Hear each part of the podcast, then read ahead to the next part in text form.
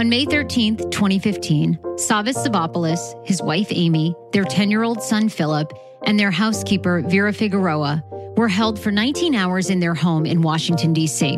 DNA found on pizza crust that was left inside the home led police to arrest one man, Daron Wint. He's pled not guilty to all charges against him. He's currently in jail, and his trial is set for September 2018. Lot in 19 hours. Binge watch half of House of Cards season three, travel from DC to NYC twice, put a full workday in, happy hour, and head to bed. For wealthy businessman Savvas Savopoulos, his wife Amy, their 10 year old son Philip, and their housekeeper Veralicia Figueroa, for 19 hours starting on May 13th, 2015, they were being held hostage inside their stately Woodland Drive home in Washington, D.C. They were bound, suffocated, stabbed, beaten, and then with gasoline doused on their bodies, set on fire. One week after the gruesome murders and a nationwide manhunt, one man was arrested for the killings Daron Wint. The mansion murders caught the attention of not only the greater DC, Maryland, Virginia area, but the nation as well. Despite the case's high profile, misinformation and confusion of the details still exist. We're asking people what they remember about that story. Would you want to comment? It was horrible and gruesome and sort of sends chills down your spine, sort of crime. They might have found the guy's like DNA off like some pizza or something like that. It was a crazy story, um, but it's just it's two years ago. Do you remember any specifics about the story? Serving on a grand jury for five weeks, one go around, and eight weeks the other time. Sadly, there is a story behind the story that we don't always know about violent events. But usually there's something behind the story. The podcast is kind of looking at did this guy who's arrested do it by himself? Is there somebody else out there? To be someone else. It can't be a solo job. I don't think they've got all the people. He may be a part of it. I don't know if he's a mastermind. And I don't know if it's just a disgruntled employee. I don't know. Nearly two years after the murders, this is what we do know. We know that on May 13th, in the late afternoon, Savvas Savopoulos was in Chantilly, Virginia, getting his Japanese martial arts dojo studio ready for its grand opening that weekend. Savvas was, by all accounts, a wealthy businessman who was the CEO of American Ironworks. Savvas was nice looking, with short hair, round wire glasses, and very proud to be Greek. Savas gets a phone call from his wife, Amy, summoning him to come home immediately on the 13th. We'll probably never know what Amy actually said to Savvas, but around 4:45 p.m., he leaves the dojo studio in Virginia. Amy was also in her mid-40s. She was a doting mother to her three children, Abigail, Katerina, and Philip. Abigail and Katerina were in high school, and they were away at boarding school when the murders happened. Philip was just 10 years old. Little Philip was adorable. I have a niece Philip's age, so I can only imagine how sweet and innocent he was. In the Facebook pictures and when you Google Philip, he's smiling, wearing glasses, and looks happy. Philip loved racing cars, and his family was starting to invest big time in Philip's racing hobby. By the time Savvas gets home, Amy, Vera, and Philip were already being held hostage. Vera had been the family's longtime housekeeper. She was married and had three children of her own. She was a proud mother and planning to move back to her native El Salvador. According to Nellie Gutierrez, the family's other longtime housekeeper and Vera's friend, Vera didn't speak good English. And almost on a daily basis, Nellie would have to translate instructions from Amy, print them out in an email, and give them to Vera so she knew what the task was ahead. We know from police records that several text messages and phone calls were made from Amy and Savvas throughout the night and the next morning of their capture. The other housekeeper, Nellie Gutierrez, was one of the people that received a voice message from Savvas telling her not to come to work on Thursday, May 14th. Nellie had been working for the family for 20 years. She has dark hair, just about shoulder length. She owns her own housekeeping business, and she's often wearing designer brand clothing. More sinister were the calls and texts from ransom money that came from Savvas's phone. On the morning of May 14th, there were several text messages from Savvas to his assistant, Jordan Wallace, to collect $40,000 from a Bank of America in Hyattsville, Maryland, and deliver the money to their Woodland Drive home. Remember the name Jordan Wallace. You're going to want to put your investigator hats on because he's a major X factor in this case. Wallace was 27 years old at the time of the murders. He grew up in Annapolis, came from a broken home, and was obsessed with the expensive world of racing cars. He'd been Savvas's assistant and driver for just four months prior to the family's murder. But in that short time, he had an incredible amount of access to the family's home, vehicles, and their lives. From the start, he's problematic. He lies to police about how he picks up and drops off the $40,000. Fox 5 is one of the first media outlets to report the name Jordan Wallace and to discover that he's lied to police. That's this report, which you will only see on Fox 5. Emily. Well, Tony, multiple sources have told me that Jordan Wallace is the so called witness one in court documents. He lied to police about the details of dropping off $40,000 cash at the Savopoulos house on the day they were murdered. Now, we've been trying to find Jordan Wallace for a week, but he seems to be hiding from the media. After the 40K was dropped off around 10:30 or 11 a.m. on the 14th, Jordan leaves the Woodland Drive mansion and drives out to Virginia, leaving his BMW at the Savopoulos home and taking one of their vehicles. We know at some point that Savvas, Amy, Philip, and Vera were stabbed and suffocated in their upstairs bedroom and then set on fire. The assailant or assailants leave the home taking the Savopoulos' navy blue Porsche. One aspect that makes this story so unbelievable is where it took place. Woodland Drive in Northwest DC is a half a mile from the vice president's home. The mansions that line the streets are gorgeous, and the average home price is around $4 million. When I first moved to DC 10 years ago, I'd walk in this neighborhood and dream of what it must be like to live in one of those stone or brick mansions behind a gate with their own security. Yes, Many of the residents in this neighborhood contract out private security companies to patrol the area every 15 to 20 minutes to make sure they're safe. Once the mansion was set on fire, it didn't take neighbors long to call 911. Around 1:20 p.m. on May 14th, the fire department is dispatched, and from the moment they walk into the Savopoulos home, they know it's a crime scene. Rescue 2 now. Yeah, we're trying to coordinate some on the second floor. Also, if you would advise Chief, the room in bathroom two is a crime. All units operating with the battalion five, ops five, use caution. This is a crime scene. Paul Wagner is a longtime reporter here at Fox 5. He has salt and pepper hair. I often see him wearing a blue shirt or a vest, and he has a slight Maryland Baltimore accent. He loves his job. He calls himself an enterprise reporter, but for the sake of this podcast, he's an investigative reporter. Everywhere I went in this city, every cop and attorney knew who Paul Wagner was and his ability to get to the bottom of a story. Wagner recalls the first phone call he got about the murders and the mansion fire. I was sitting at my desk, I remember this vividly, and uh, my phone rang, my cell phone rang, and it was from a um, source, I should say, who I dealt with regularly, um, who told me that um, firefighters had just pulled four bodies out of this house on Woodland Drive. And uh, I, of course, knowing that anytime you get a story like that, it's jump, move, let's get going. Um, and I immediately called the commander of the second district, um, Melvin Gresham. He happened to be on the scene. He answered his phone, and I said, Commander, this is Paul Wagner with Fox 5. I was just told you pulled four bodies from this house. And his quote back to me was, That's what the fire department is telling me. Now, we know from reporting that it, there were three people found dead inside the house, and yet mm. Veralicia Figueroa was apparently still showing some signs of life.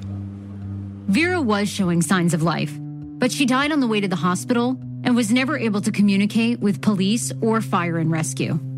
When did you start to really work the case? You know, um, the four bodies are recovered. Uh, like you said, Vera ends up passing away at the hospital. Um, firefighters walk in from the 911 call. They immediately recognize it's a homicide situation. So, when did things start picking up here at Fox? Well, we knew that it was a crime immediately based on what the chief told us uh, that there was a missing vehicle. This Porsche was missing.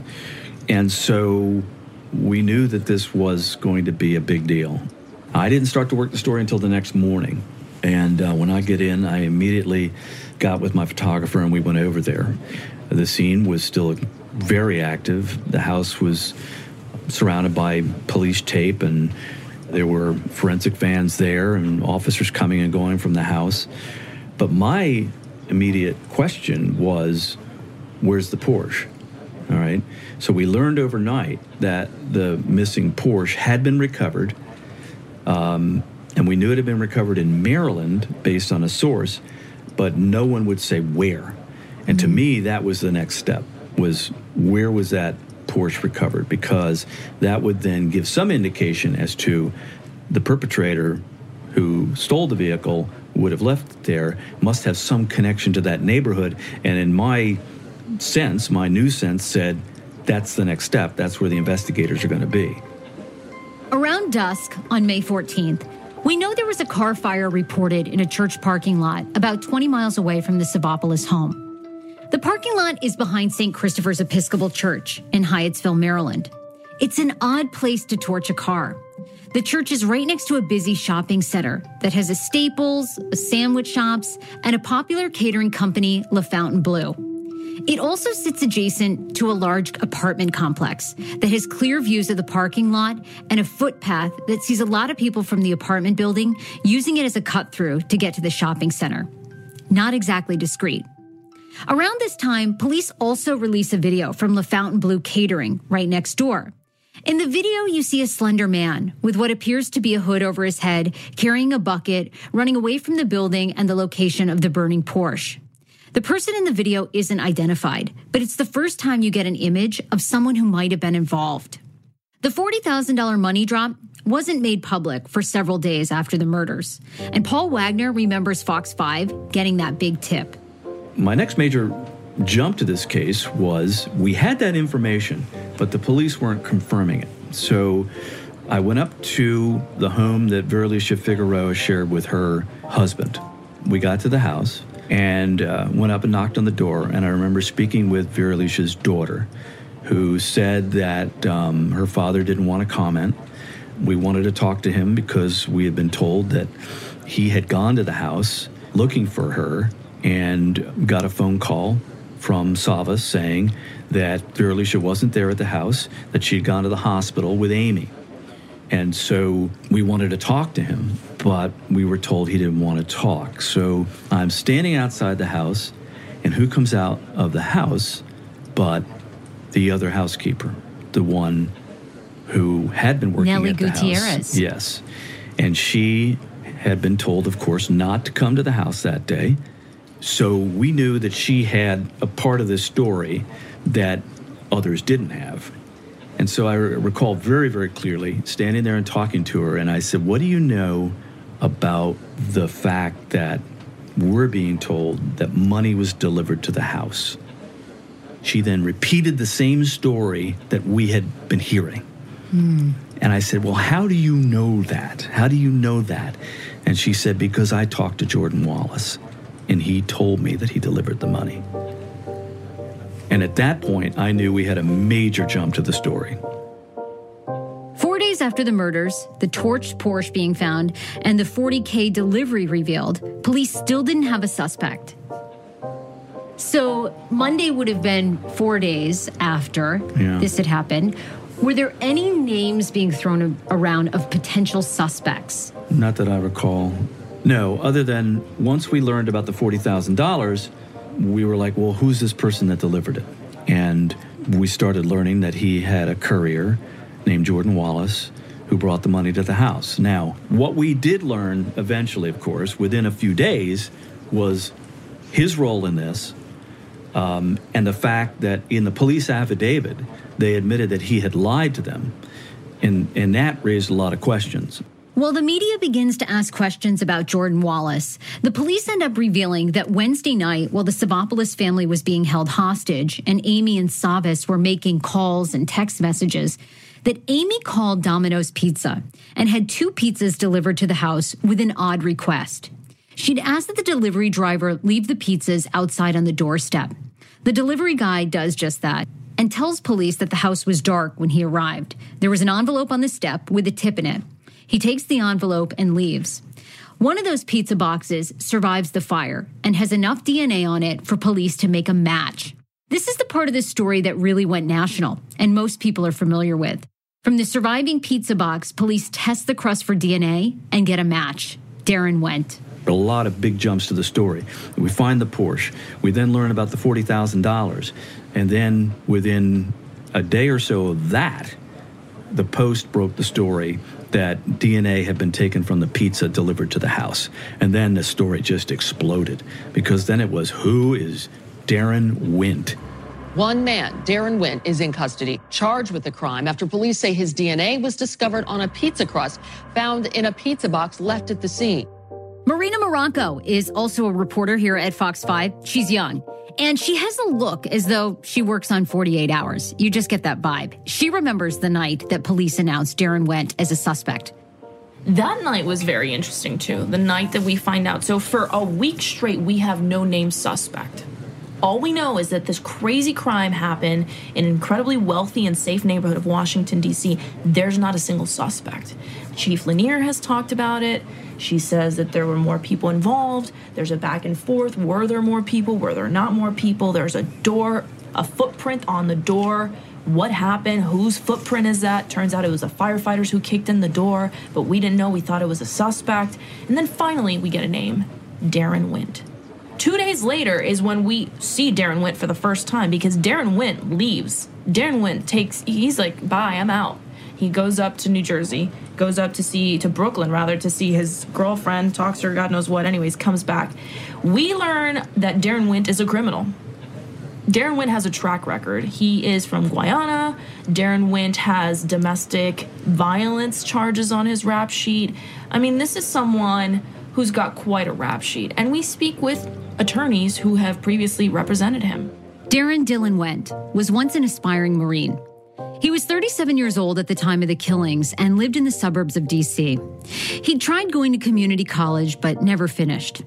Wint was fairly active on social media, posting lots of pictures of himself working out, hanging out with friends, and with women. He was in great shape and a pretty big guy.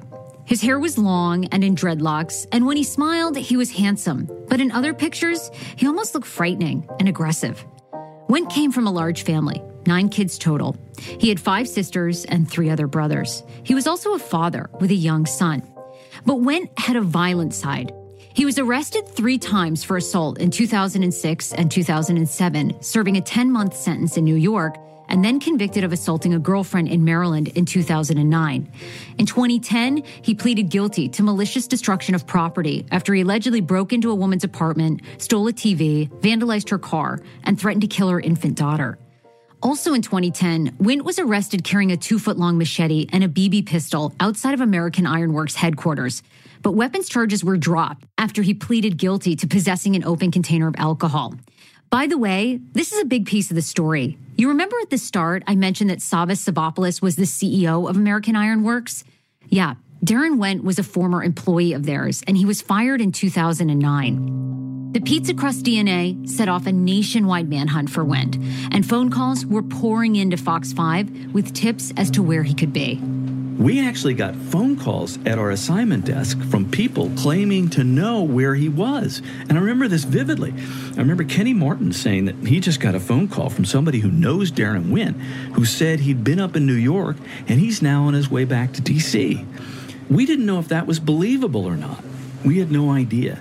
It turned out to be right. Kenny Martin is one of the assignment editors at Fox 5 who was fielding those phone calls. The U.S. Marshals had also been called in to track Daron Wint. And in the District of Columbia, police worked closely with the U.S. Marshals, so it wasn't a surprise that they had joined the search for Wint. Now we know that Wint took the Chinatown bus from D.C. to Brooklyn, New York to visit his girlfriend. The marshals in New York City just miss Wint at his girlfriend's house and get a tip that he's headed back to D.C. in a taxi. That tip was correct. Wint paid a cab driver $1,000 and returned to a Howard Johnson's hotel in Maryland, just over the line from the District of Columbia. Marshals had been following him the whole time and had the hotel under surveillance. So when Wint and a couple of friends decide to leave and head from Maryland, crossing the border into the District of Columbia, the marshals make their move. Wagner remembers the night that Wint was caught. I put out the word to my sources to say, if you get this guy, call me. You know, I need to know as soon as you have him in custody. And these sources said that they would try and help me if they could. And so we now know that Daron Wint went to this Howard Johnson's over in Maryland, that he was under surveillance, that they had tracked him to the hotel, they were watching him there. Suddenly they saw him come out. He gets into a Chevy Cruze with two females, and then there are two others who get into a box truck, and then they drive off together. And there were a number of law enforcement vehicles, including U.S. Marshals and others, who followed them. And they followed them down Rhode Island Avenue from Maryland into the district, and then suddenly they stopped them. And uh, they moved in and surrounded the vehicles, and they took Daron Wint into custody uh, without any incident. And uh, suddenly my phone was ringing. And I jumped up and I looked at it and I saw who was calling me. I knew there was some news. And all I, I heard was there was a lot of noise in the background. Whoever was calling me was calling me from the scene saying, We got him.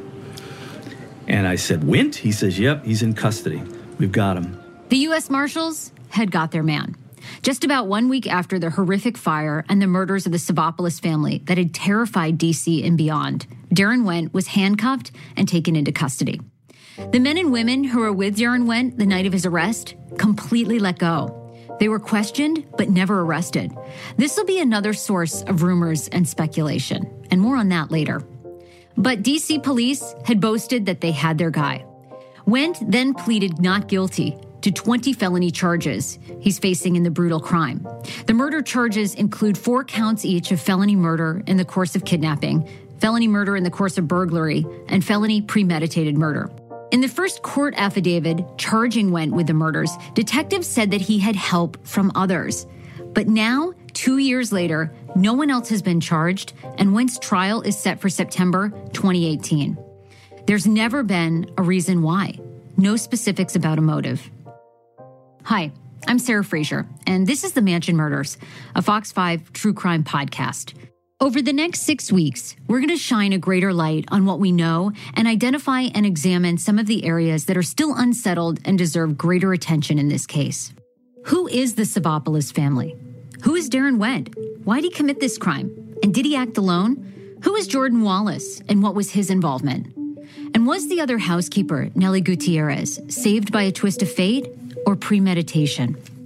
Along the way, you'll be introduced to a variety of individuals who are involved in this tragic story, either directly or by investigating it, who may share their role and opinions.